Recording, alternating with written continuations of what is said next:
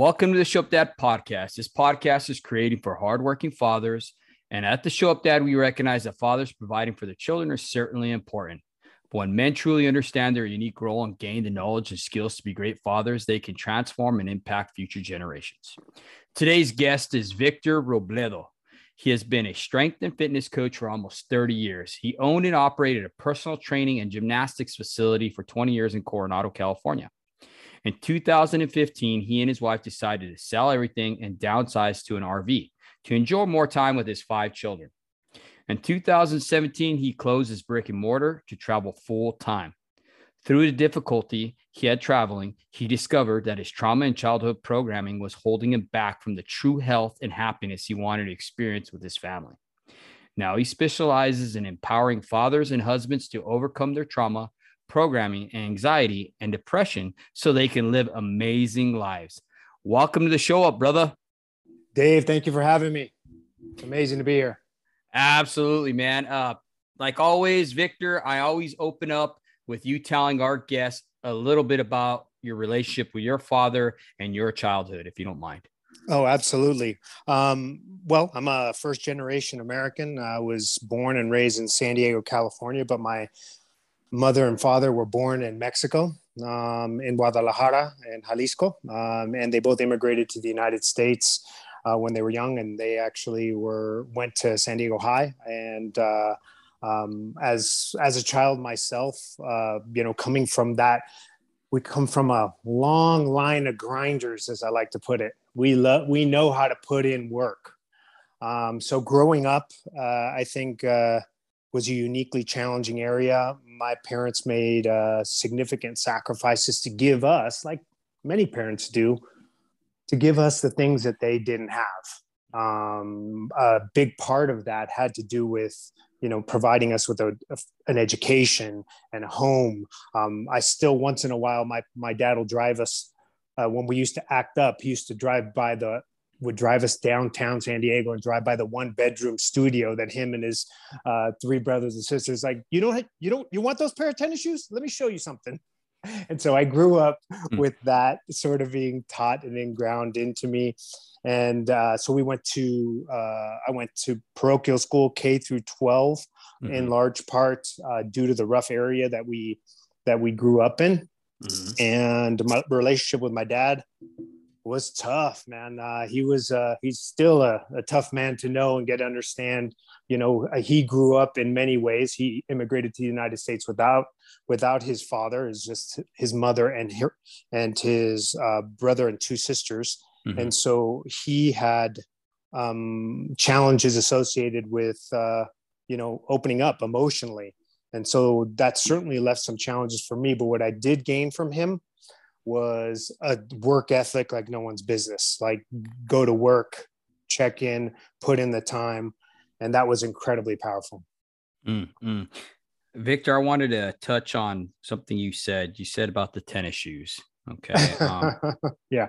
Now, so he would take you to go see shoes and like like can, can you elaborate a little bit no no no no so you know as, as kids uh-huh. uh, my dad my dad was uh, a pipe welder worked in the shipyards down in san diego my mom worked at a bank mm-hmm. um, and once in a while things get tight you yeah. know he gets laid off i actually remembered he might writing a paper called laid off what that meant in our household mm. um, because we knew that things had to buckle down rice and beans and tortillas a little bit more you know mm-hmm. because of that. And so when we'd ask for something some or, or, we'd act up you know we act entitled my dad would show us where he grew up mm. um, in that one bedroom studio to make ends meet and that would that would show us the gratitude like okay dad we got it we got it. You don't have to drive us. We got it.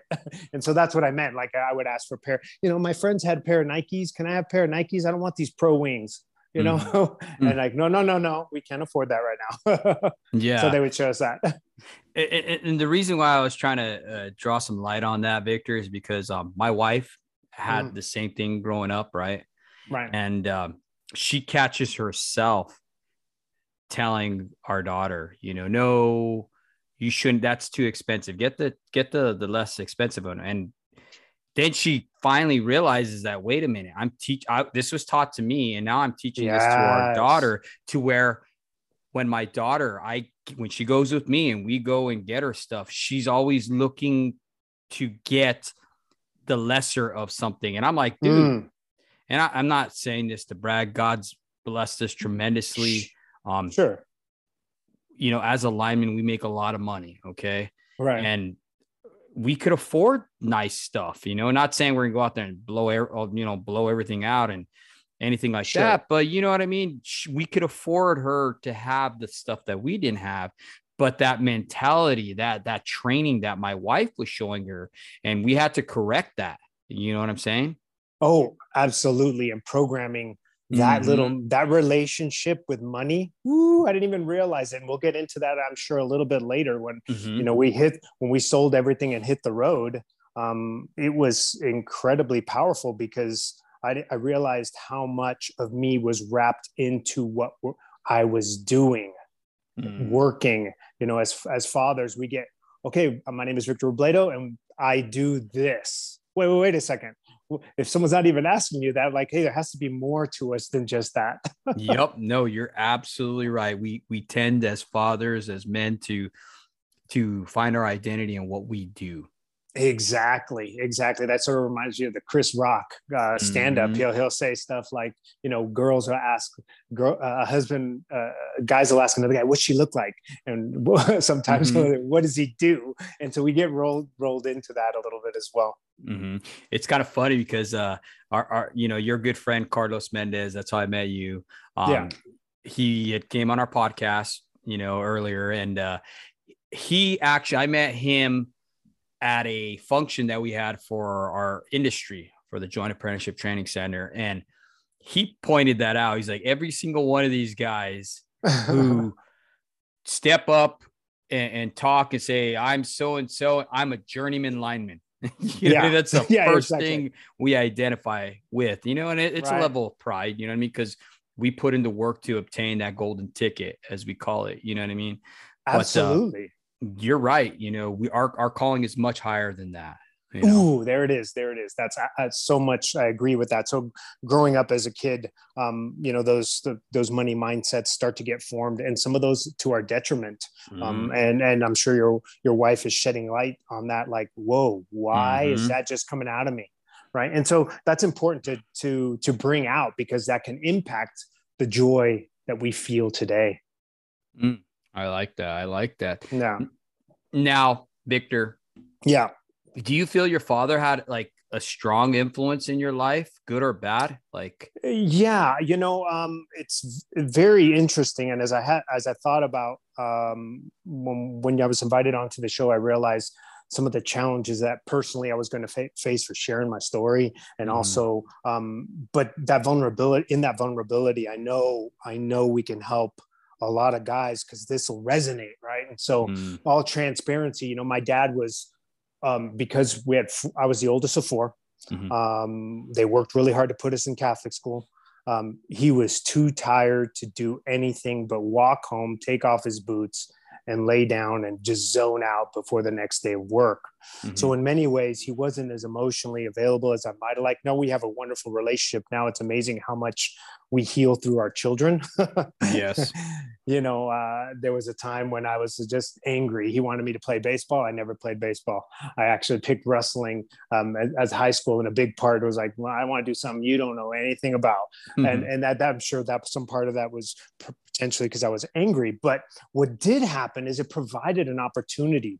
Um, not only did my father give me these valuable tools, but at that point, uh, my mom had two brothers who became very, very much father figures. And so when I was born, they were in their late teens and 20s. And so a lot of what I emulated um, was because of their influence. So they're the ones that taught me to throw a spiral. They're the ones that taught me to, you know, kick a soccer ball. They're the ones that I I emulate. They're the first ones to give me a weight set and and have me work out and teach me how to bench press and teach me all of which was completely foreign to my dad. My dad initially thought it was a big joke. He's like, you just don't want to work. You just want to go exercise. And so that was that created a little bit of a riff. And sometimes we have a we have a good laugh about that. Now remember when you used to call me lazy? I've had 30 years of success in this business now. right, right. so my uncles provided a lot of that um, paternal um, masculine roles, you know, um, in in uh, and had a big part in when I was growing up. Mm, mm. It's good to see that you had those male mentor role models that were in your life to to emulate things that you liked, you know, and you it, wanted to model yourself after, you know. Yeah, exactly, exactly. I just knew, especially they were in their twenties, they hadn't had their been in their, uh, they haven't met their wives, and so they had free time to spend with me, and they did. Mm-hmm. Um, and like I said, uh, especially with sports and um, and again, like I remember them even I wanted to dress like them and look like them. mm-hmm. And and it's so true because um, I had uh, an uncle who was one of the coolest men I ever met. You know, yeah. um, guy looked like Elvis. I mean, identical. I mean, he he dressed like that. He he loved nice old fast cars. Uh, he was a a what we would call today into rockabilly. You know what I mean? Oh, I know what that, that is. Yeah, you, know what I'm saying. But that's yeah. what he did. He had the cool cars, the fast cars, dressed really sharp. He yeah always smoked a cigarette. You know what I mean? Looked really cool, like James Dean and all that era, right? Because I was yeah. his time frame, and uh, I remember looking at that and seeing that, and I like that today. I like low riders. I like bombs. I like all that stuff. And when you see my father, it's completely opposite. I mean, my dad is like the guy from Yellowstone, the father from Yellowstone, sure. very clean cut, um, just hardworking man, ranch, uh, hunting, fishing. You Got know, it. he has a ranch right now, you know, and one of the things he always told me is like, man, when you went to California, they ruined you. He told me, he's like, he's like you came back, you're always wearing flip flops, you're always, you know, he's like, do you even know how to work anymore? He'd tell me, you know, and he just didn't understand that, you know, sometimes our kids are not going to be like you. You know what I mean? Oh, and yeah. We have our own brains and our own past that we need to figure out and and and go down you know oh you're so right you're you're 100 110% on this and what i find most interesting um, in my programming now when i work with individuals i just mm. jump into the deep end like hey let's let's get to this because i spent you know 20 years in the business mm. dealing with people in a certain way. You know, uh, I always tell people the first person that came to work out with me, I, I started working as a trainer in a commercial gym when I was 19 years old. And um, she called me from her bed the next day and said, I can't get out of bed. What do I do? Mm. and she was so sore she couldn't move. And I was like, wait a second, there's got to be a better way. And so my training evolved to be like, okay, maybe understand that individual. And then as I got older and I had a family of my own and I training and understood the stresses that people have. And now as I get approach my later 40s now, I now have to, I realize that a lot of people shoot themselves in the foot in these self-sabotage methods let the mm-hmm. average person think of it here dave the average person knows what they should be eating and knows what they should be drinking but yet when they get on to focus on this goal they will mm-hmm. inevitably, inevitably fall off and so i realize that it has nothing to do yes it's routines and all that but still we got to go upstream. Let's keep going upstream. Let's keep going upstream. And once I start going upstream with individuals and get down to the nitty gritty to find out, like, hey, do you not think you're worth this? Hmm. Boom. Here we go. And now we start grad scratching at the surface that, hey, what, what kind of stuff happened? To, you know, if you don't mind, let's talk about this kind of stuff, whether, whether it's past traumas, whether it's how you grew up, um, what's your relationship with parents, what's your relationship with um, food, all of these things get in ground and really ground into us and impact our ability to first off be happy but mm-hmm. then, even bigger, think about how that can impact impact and permeate into relationships with our spouse or our children. Mm. Mm, no, absolutely, man. Once you started talking about that, you started, you know, touching base on self worth, right? Oof, yeah. Ooh, I mean, that's that's a big thing because if you don't know what your self worth is, you're going to consistently be trying to find your worth in things Ooh, there it is. You know, and um, you're absolutely true. I mean, I see that with fathers who talk to me about their daughters and you know their risky behavior all these different things. It's like oh you know let's get to the root of this thing. Let's see how were you with them? How was your relationship with them and there it is. And, there it is. you know it's just like those connections were severed because you know fathers we have a tendency of thinking that our job is just to provide and give right. them things and whatever but we fail to build those connections you know we're relational people yeah know? yeah i think um um when people you know having taught children i still work with children um mm-hmm. uh, almost on the daily. Even when i close my brick and mortar i still work uh classes and mentoring with children. Um and parents would always go like yeah i can't get them to do what you do. What do you do? How do you get them to do that? I'm like i listen to them. And I re- and I truly over 20 years or 30 years now of teaching um, kids activities, kids gymnastic, kids workouts. I think every child is special and has genius inside them. And when I treat them that way, mm-hmm. and I treat my own kids, our job as fathers is to, um, yes, we have the discipline. We got to do all that. We do. Yeah. We got to draw those lines, but we got to also polish this rock and be like, all right, let's make this shine. Let's mm. bring it mm. forward. mm. I like that. I like that you said listening to because uh, you know, a lot of times we don't want to listen. We want to go straight to the problem so we can fix it. Because men, we, that's what we do. We're problem solvers, right? Right. And we don't want to hear all the hoopla. We just want to say, okay, get to the point. And I've caught yeah. myself. I'm guilty of that myself of saying, all right, just get to the point. You know, and yeah can really like if you're paying attention, you'll see yourself just totally crush your daughter or your son or your spouse when you say just get oh, to yeah. the point. You oh, know, man. Um, that that's so detrimental. So for those of you listening, don't ever do that. Okay. you know, I I'm a firm believer of learning from other people's mistakes. That's one thing my dad taught me. And uh, you know, if you can take one thing from this, learn from what we say here today. Yeah, you know. Yeah, yeah. I, uh, you know, it, it, when I deal with husbands, um, um, and you know we we get transparent we get deep and we're like talking about issues relationship you know the big part of that is like they'll they'll start off like hey i want to lose this much weight. I want to bench press this much. I want to have this kind of body fat. And i go oh, okay. Let, let me evaluate your stress. How are your relationships? How are your this? And i can really go like look we got to pump the brakes. You got to hot right now you have some significant issues. I don't need to throw more stress with like you need to eat this way and do do this much cardio lift this much. Let's deal with this upstream problem first. And yes you do need self-care as a father is should be on your highest priority. It is never selfish to take care of yourself because then you will listen better. No and it's absolutely true. Uh, one of the uh, one of my apprentices the other day was talking to me and he's like, man, he's like, I haven't been able to eat. You know, he was going through our little mm-hmm. climbing class, which you call it, which is their first week at our apprenticeship. Okay. And it's, it's rough okay. on them. It is, you know, um, we get some guys that just fly through it. And then we get some guys that are out of shape, you know, sure. And, uh, they show up and, you know, we're not asking them to do anything that we couldn't do. Sure. We're asking them to keep up with their class. And, uh, sometimes they come and they're not boomed up on that. And uh, one of the apprentices came to me and he's like, "Man, he's like, I haven't eaten in a couple of days. I can't eat. I don't. I, am not even using the restroom." And Ooh, I'm like, "Dude," I, I was like, "Dude, that's stress. You're completely stressed out right now.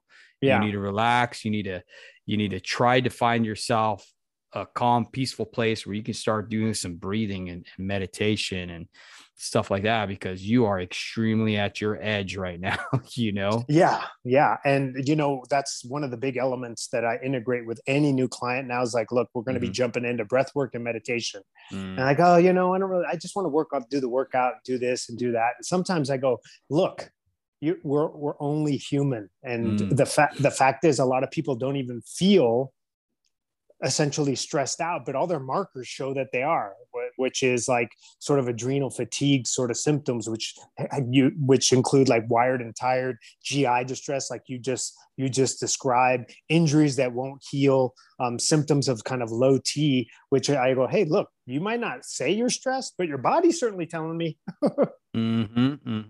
That's interesting yeah. that you talked about adrenal fatigue because that's a uh, that's something that's plaguing a lot of the uh, the men I talk to You know, Right. they're they're tired. Um, they're taking hormone replacements right now. Um, so do you think that like what's your personal or professional opinion on that as far as uh what's a contributing factor? Just the stress and mitigating that stress? Will that alleviate that or Sure. Yeah. So adrenal fatigue Mhm. Um, I, I definitely went through a significant amount of adrenal fatigue, and actually, this segues pretty well into how um, my trauma um, Okay. and a little bit of what growing up. Um, adrenal fatigue is a thing, guys. It totally exists. I went through it in my mid 30s, and I was basically the guinea pig. A lot of people, you go to a doctor, conventional doctor, they're going to say, "Oh, you know, it doesn't really exist. Your your adrenal glands." We say the word adrenal fatigue, um, and so do the adrenal glands not get get tired a doctor would say of course they don't get tired but insufficiency is absolutely the clinical term to describe that. And that wired and tired feeling is one of the biggest things. And you know feeling best between six and ten o'clock at night uh, gi distress food allergies anxiety depression. Um, my T at one point when i was in my mid 30s in the middle of my busiest time having my business was like of a 70 year old. It was bad. Mm. and and still no one knew about it and what it caused truthfully for me is to reflect on something. When i was um, about five six seven i think i have a lot of mental blocks associated with exactly the age. So i'm going to share all this well knowing that a lot of people and i encourage anyone as i share this story to kind of body compass like feel into your body. If i share this and you're having a reaction then we know there's a possibility that you have some stuff that's been stored inside of your body and i'll get into that so as i got i started going through this in my mid 30s i started having high levels of anxiety which i'd never had ever.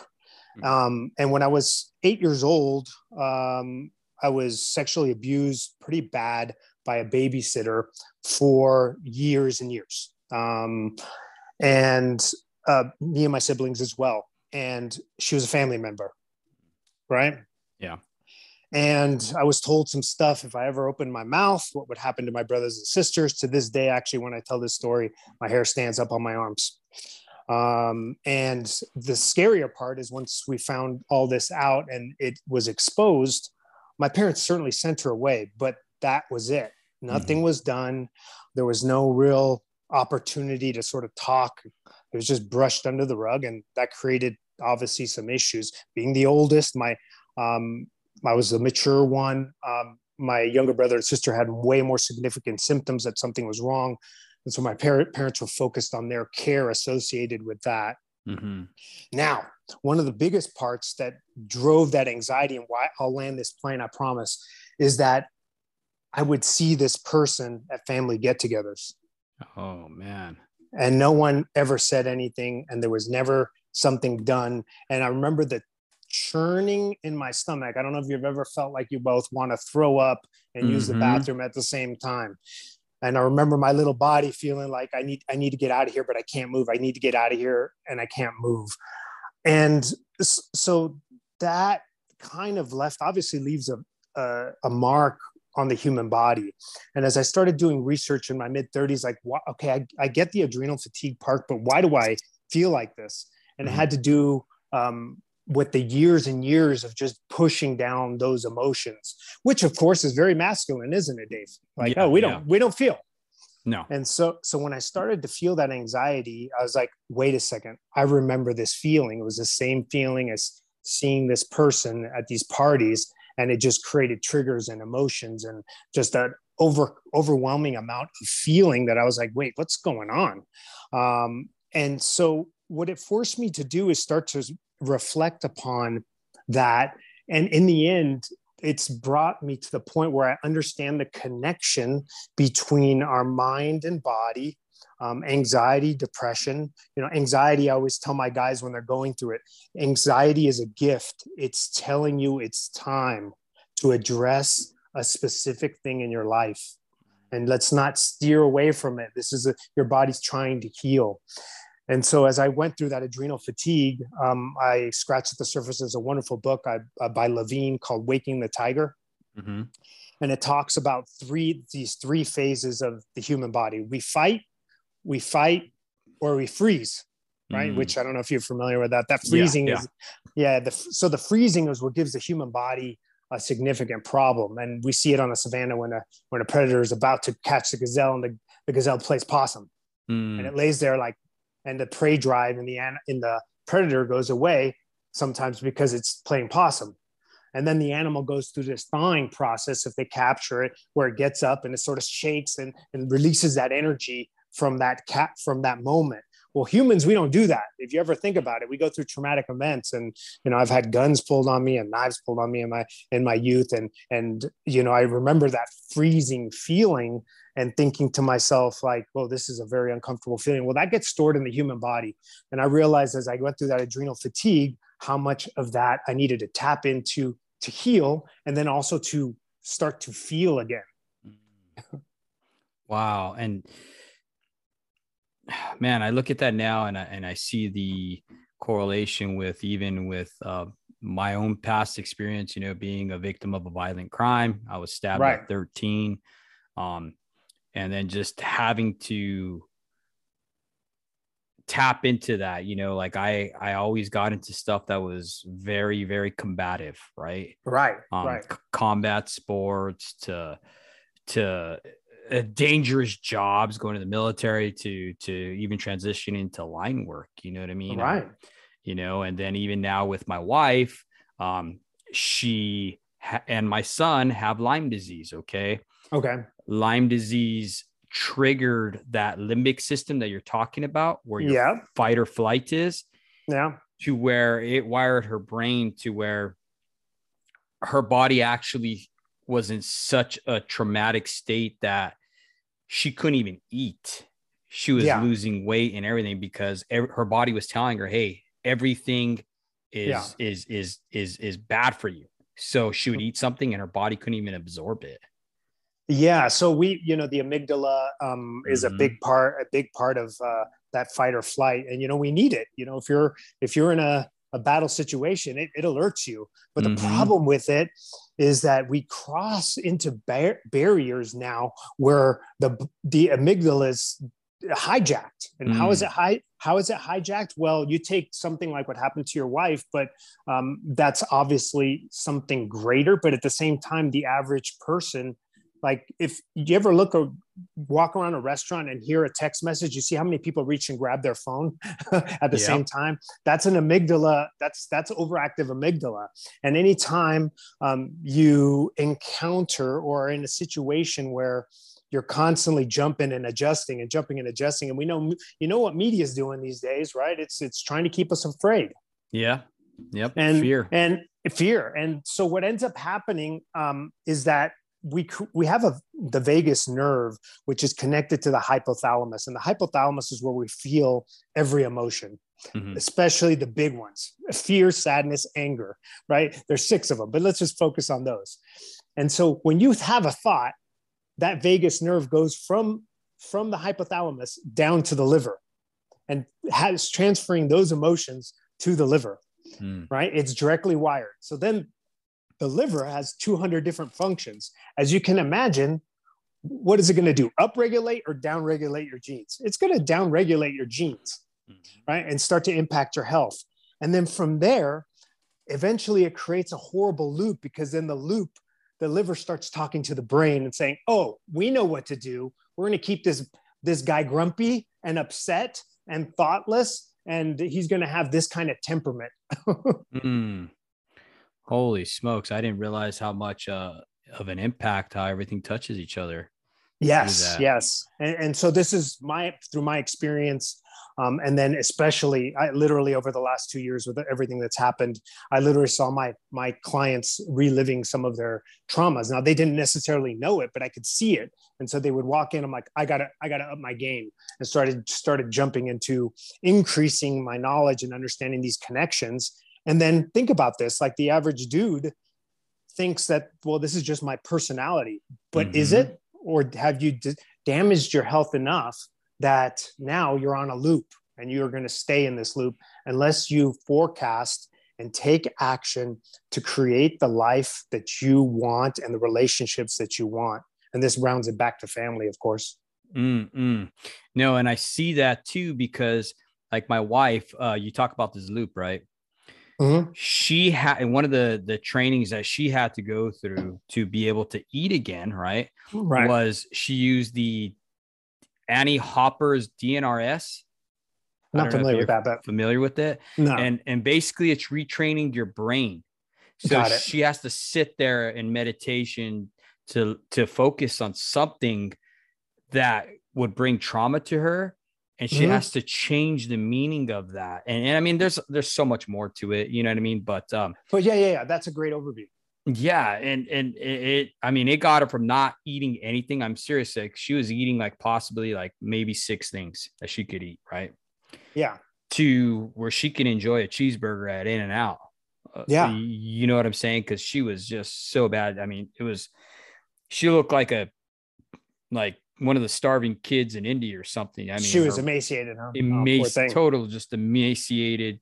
You know, it was it was scary. You know, she didn't have no strength or anything like that. She couldn't really That's do horrible. anything. Um, she was constantly in fear, uh, just any kind of traumatic, you know, and I experienced that this Sure. past year when I got uh I've had COVID three times. Okay. Okay. I, I'm pretty pretty healthy, I think. Yeah. You know, Yeah. um, I, I don't smoke, I don't, you know, You don't chew, have I don't comorbidities, drink. yeah. Yeah, you know. But uh, I experienced COVID for the second time in November, and it was a weird thing. Like my vision went away. Like I, my glasses, I, I went to put on my glasses and I couldn't see with them on, Well, but I, but I could see with them off for about an hour in the morning. you know I Interesting. mean? yeah. It was, it was weird. And they said it was because of the pressure that I had in my head. It was affecting the cones and rods of my eyes or something like that. You know what I mean? I'm not a doctor, but uh, that's what they told me. But yeah. uh, it was like since my body was experiencing this this weird thing, you know what I mean, where I was getting these night cold sweats where I would Yeah. take a credit card and I could scrape my arm and Mhm. immediately the sweat would beat up. Almost Wow. immediately it was puddling, right? It was weird. I'd never experienced anything in my life like that. Uh, it wasn't any of the cold symptoms like you know these people talk about or anything like that yeah. um you know it was just really traumatic and really weird i never lost my taste buds or, or smell or anything like that but everything was more uh like say for instance when i have a pineapple or a lemon it was Mhm. super strong like I, I could barely even handle it i was like Wow. wow. this is super sour you know what i mean and Yeah. Yeah. Yeah. it, it just Well, you, changed everything you know yeah. You know, I think, um, you know, I, when I'm doing evaluations on people, um, Mhm. I'm always, uh, I'm always, I always describe as s- your bucket of stress of tolerance, right? And Mm-hmm. our our job or my job as a coach is to like empty out some of that stress because otherwise that stuff's splashing out, and Mhm. it just it just sounds like your body was already sort of at some limit, and um, you know, and it just put it over the top, and that's why you're you potentially created all these more symptoms. That's as simply as I could put it for a lot of people. Um, and and I kind of went through the same thing. You know, when we sold everything um, and s- started traveling the world, Mhm. I, I kind of got that same trigger. You know, one of the big things is that as as I went, I recovered through it through that adrenal fatigue, and I discovered that my trauma had an impact on the person I would I was and my emotions um, and how I was parenting. And we, my wife looked at me one day and she said, and my- wife's my soulmate. I love her because given that I was laying on a pile on the floor Mhm. and she was like feeding me bone broth to get me through the days because I didn't miss a day of work, of course. Mhm. Um, and no worky, no pay when you're self-employed. Yeah. And and so um, you know, she says, "Look, this stuff is all great, but we want you." Mhm. And uh, that's where we saw we saw a documentary called Surfwise with Doc Doc Paskowitz. He traveled up and down the coast of California with his eight boys and daughter. And Mhm. she said, "Hey, we should we should do that." I said, "Yeah, that'd be awesome." And so we bought an RV. Um, we lived at that point. We had moved uh, near Coronado so I could work more. But my, of course, I was, or so I could build grow the business. But of course, I was working more. And so at that point, the lady we were renting the house with said, "Hey, I need, I want my house back." And so we uh, packed up everything we had, downsized everything, got rid of a bunch of stuff, and hit the road in a, with my five kids in a 28 foot Class C motorhome, and with the idea of just doing it for the entire summer. Mhm.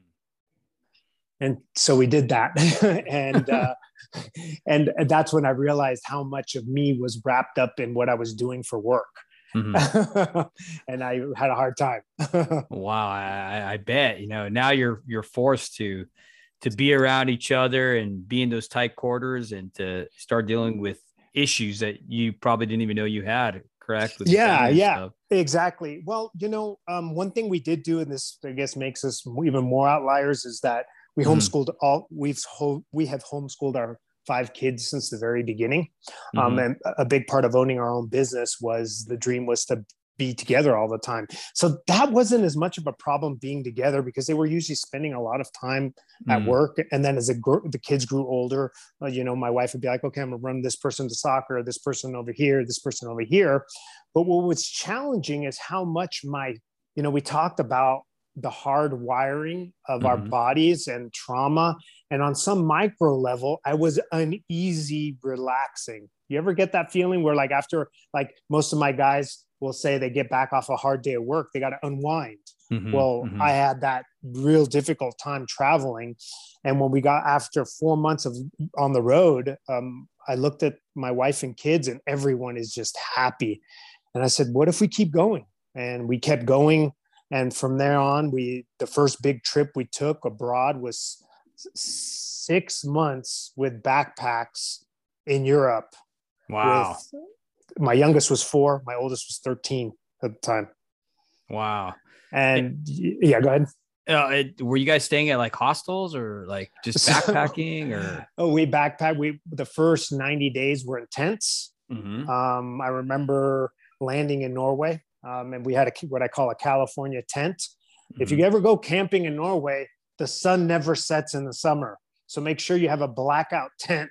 Mm. and, I, and, so we would lay there and we camped. And um, part of it we did, uh, we did it, we rented an RV and traveled all the way to Croatia and drove around. But I have to tell you, like I was reliving I was wired still. I hadn't done enough work. I was still wired to pick up on fear. My mm. wife would get into these awesome towns and she'd say okay we're going to move on. I'd say wait wait wait i haven't relaxed yet. We can't leave yet. We can't we i have to spend more time here to relax before. And so i, I really felt like a watchdog on this. And it wasn't until um, obviously i would reflect on the adrenal fatigue that i have the wiring. I'm like okay somehow this is connected. Mm-hmm. i got to really take this apart you know until at one point my wife and i were arguing um, on this trip, we were in the south of France surfing uh, in Hossegor, where the uh, pro surf tour goes. And we're arguing because she says, like, I'm just grumpy all the time. I'm not happy. Um, I got to figure it out. Like, look, we're fine. Why are you always worried? Why are you always about safety? And uh, so I paddle away from her and take a wave a little bit late. And I just almost lose, lose my eye. The surfboard tombstones comes up, hits me just below the eye and I'm thinking to myself, what just happened? I really thought my eyeball, eyeball was out of the eye. Hmm. And um, it created obviously some stress, even more stress. I thought our, our trip was over. Mm-hmm. And so mm-hmm. that was one of those moments, a culmination like, whoa, what, what is going on? And years later now, you know, still full timing, still living in an RV, uh, I have these lessons that I've learned and then combined with the science to help people understand what's really hardwired and what is happening to us as men that mm. we hmm. need to talk about. Hmm. No, that's that's interesting because uh, some of the stuff that I deal with is like crowds. You know, right. if we're in a big crowd, there's a lot of things going on. I'm trying to focus and, and trying to, for whatever reason, as a man, I always look to see for in the crowd to see for one any danger I do a cl- quick glance to see what looks like danger. Right. Uh, number two, find a way out. Right. Right. And number three, just to see where my family's at and make sure that they're close if I feel a perceived threat, you know. And uh, I don't know why I get like that. I don't know. And it's just in crowds when there's a lot of people. It could be Disneyland, it could be wherever, you know what I mean? It can be at the, the grocery store if there's a lot of people, you know, Costco or whatever. Uh, Dave, I'm glad you mentioned that because look, you in this already with us dialoguing, mm-hmm. you alluded to the fact of why it could be. You Mhm. were stabbed. Did you? It was 13 when you were stabbed. Yeah, yeah. So the vast majority of how we deal with our stress as adults is formulated between that sweet spot of six and 12, or in your case, six and 13. Mm. And so on some why, on some level, every time there's a stress trigger, obviously that's a very specific one. Mhm. But on some level, like, you know, whether you're going, you're standing in line at the grocery store and you're a little bit tired, that stress reaction, that body, like, oh, I know what to do. It's this, boom.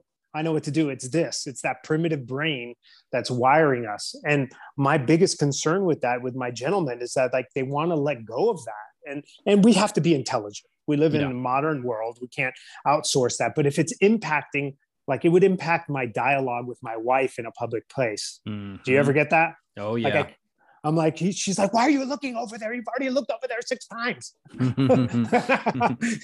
and I'd say, I'm sorry, I'm sorry, I'm sorry. And then I try to get engaged in the conversation and something would happen. And I realized like, oh, because look, we know plenty of guys, you know, we just talked about Carlos. Like, you know, I, I had a very good, I have also had, I feel very privileged to have helped and worked with so many teams, guys, because of being working in Coronado.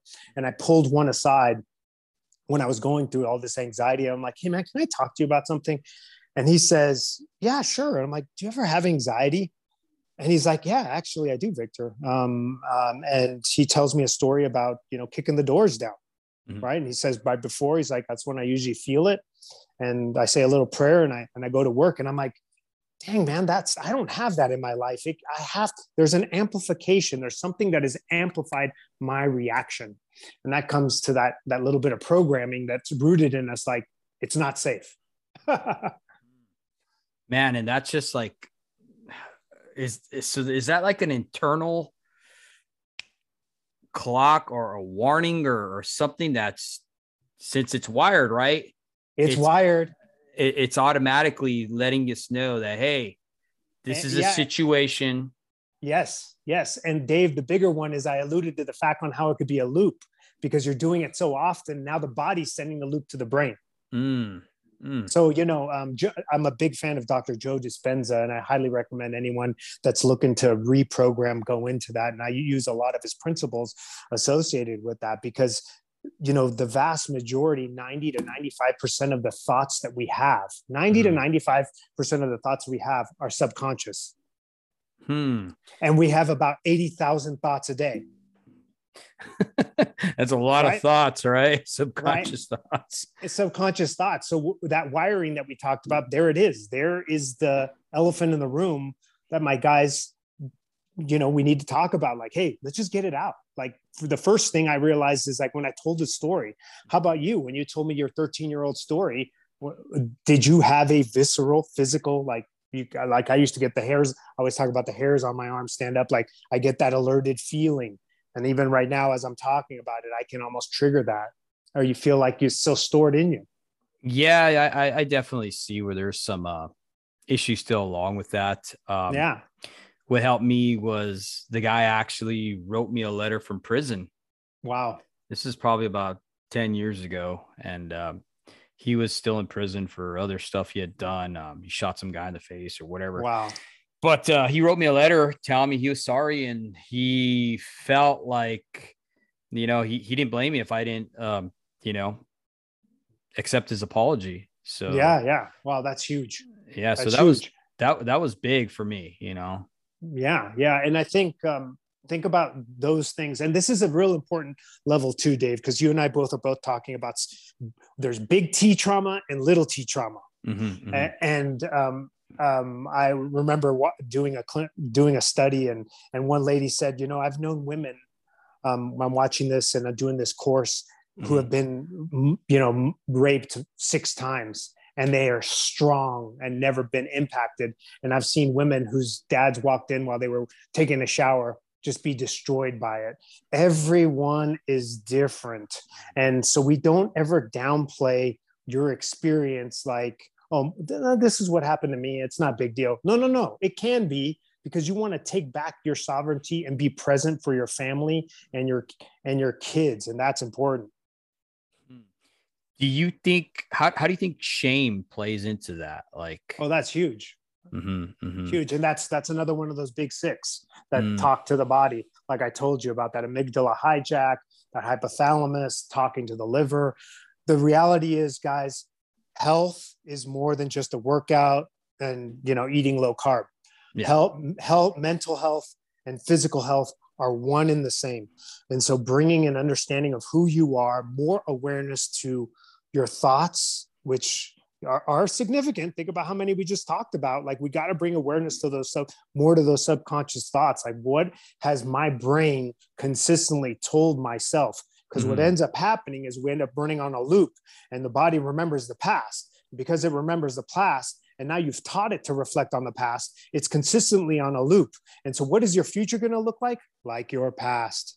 hmm I heard a, a, a sermon in church where they talked about how what we focus on dictates our future, right? So Right. they explained it like a, a car. Okay. Right. Say you're in a car, you have this big old, uh, you know, windshield. Okay. Right. It's big for a reason so you can see the future. Okay. Yeah. And then you have this little rear view mirror which you're designed to just glance at every, Right. You know, every few moments or whatever. Right Right. and that's the same thing with our past and our future you know our eh, our our past we can't change it it's there but it's never designed for us to drive with that or go forward in Boom. the future you know That's it, Dave. That's it. And you know that it. Eh, my wife and I um, sit down and do courses, and we have this course called Reignite the Passion. Mm-hmm. Because I don't know if you've ever noticed this, but you, when you're standing outside of a couple, you can see that they're having potential troubles, but you can also see, usually as a guy, and even as if you're standing with your wife and talking about that couple, how they could work it out. but Mhm. oftentimes people are too close to the problems to solve it and so we outlined like you know five steps on how to make sure your relationship is being taken care of. And the first one is you know taking care of your hormones and eating right eating well sourced food. For my guys it's all about getting your testosterone up with well sourced proteins and meats getting all the processed foods out. Um, and and that's very very uh, n- most people can understand that a- healthy whole foods diet. Um, then it's playing together with your spouse right? You got to start doing that. Because a lot of people like look it's it's okay to go out for a meal every once in a while but if we're into like health and fitness you know that like even the average restaurant's not only providing you only providing you most of it's not so hot. So you're Mhm. going to want to pick the, the you know potato skins or whatever.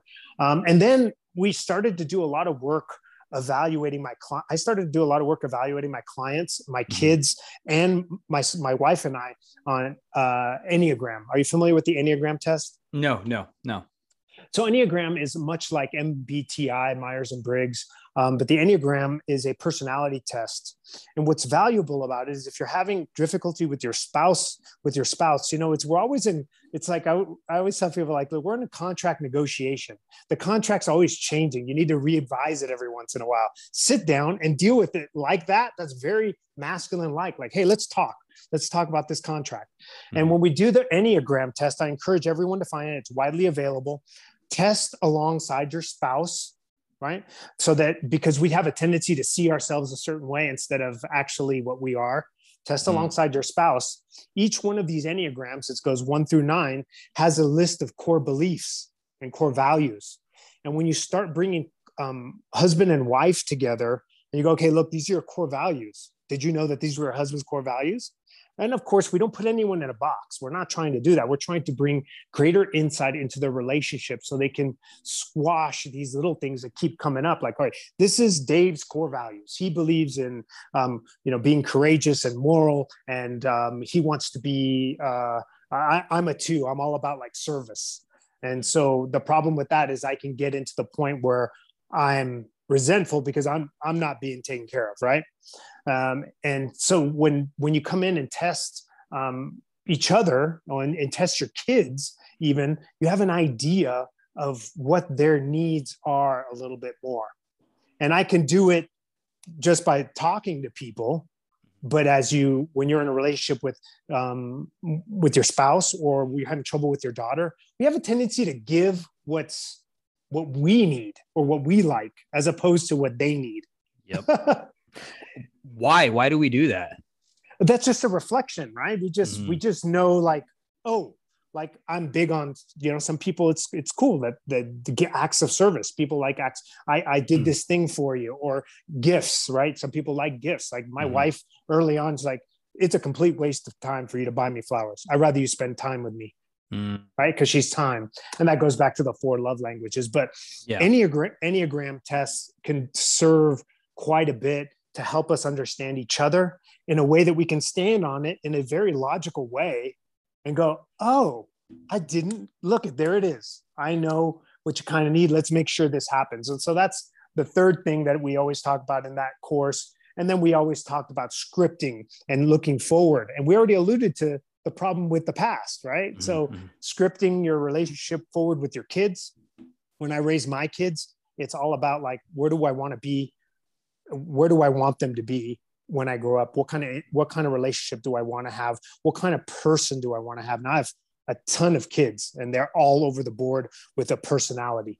Um, but I've been thankful that I've been able to. My oldest is 22, my youngest is 11, and they've been able to um, step into their own passion. In my in in our household, it's absolutely um, a per- important thing that they find and discover that passion. And my job is to keep them moving. And when we homeschooled them, you know, it, it was all about that. It was like Socratic in many ways. And I know a lot of people can't do that, but let's face it, we always have to supplement the school system anyway. So you're doing it anyway. Yeah. Yeah.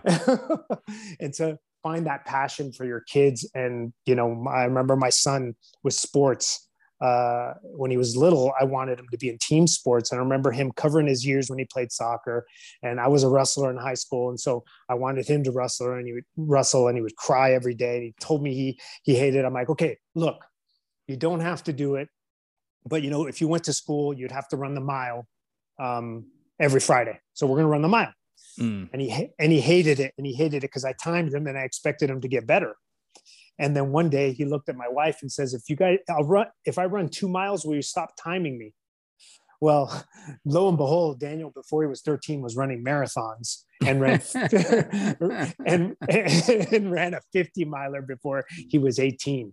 And so, if you can really scratch at the surface of what makes each kid tick and figure mm-hmm. out what makes you tick, you can step into being a husband, um, father, a son, mm-hmm. that you you never thought you might become. Mm, no, I like that because you're absolutely right. Uh, part of us being fathers is to help our children, right? Develop those gifts that you're talking about. And I'm glad to see that you talked about that because you're absolutely right. We got to help them find that passion and then help them navigate to get there. You know? Yeah. I mean, a lot of the jobs that our kids are have will will have have not even yet been created. Mm-hmm. Think about how quickly things have jumped forward in the last 10 years and think about how quickly COVID did, did destroyed like like you know we get we're we don't need a book like my son my, my kids are all pretty musically inclined and completely self-taught mm-hmm. because they just go find the information they said hey i want to learn to play the drums dad i'm like well i'll get you the drums i'm like should i take lessons i'm like go find music that moves you and figure out a way that's that's that's super super interesting, bro. um, Victor, I wanted to ask you before we hop off of here, brother. Sure. What is something that you can share with our audience that they should be doing or could be doing right now, just to become a more intentional father that you could share with our audience? So, um, I thought long and hard because I thought potentially you'd ask me something like this, and there were so many things that come to mind when I say that. Mm-hmm but I, I, think the most important thing that I can say as a father, um, having worked with children for so long, I've been I've been with my wife almost 30 years, um, is that self care from a level of attention of not only health and wellness in a traditional sense, but take care of your mental well being, whether it's uh, you know getting around, getting in a church group, talking to other men, confiding, share those experiences and be mindful and self aware of those thoughts that could be derailing what you perceive is your success with your family and your children. We're here such a short period of time. It's a damn shame when we, we end the day and go, dang it. Look, we all screw up. We all screw up as fathers. Every day I go, oh, yeah, I could have done that one better. but but we if we have a goal and we're working towards that goal set up your life and your self-care so you can be the father you imagine you can be and if you can imagine it you can start to build that up mm-hmm. once again thank you victor for coming on here and just sharing all your your information you. with us brother um, so much i got to hear this again you know um, thank you for doing what you're doing and for coming on this podcast brother and how could our audience reach you you can find out about our adventures at nomadswithapurpose.com. That's uh, also on all uh, social medias. Mm-hmm. Um, if you're looking for coaching, it's coach underscore Victor underscore Robledo. Um, and I'm going to be holding a, I decided I had one good friend that uh, recently passed, and I was supposed to collaborate with them to put together a camp. I mm-hmm. call it Man Camp. I'm putting my first ever man camp together where we come together and deconstruct everything we just talked about. It's in Memorial Day, and you can find the information for that camp um, on our website as well. Mm-hmm. Once again, Victor, thank you for coming on, brother, and uh, we'll be talking to you soon. Uh, pleasure. Thank you so much. Bye bye.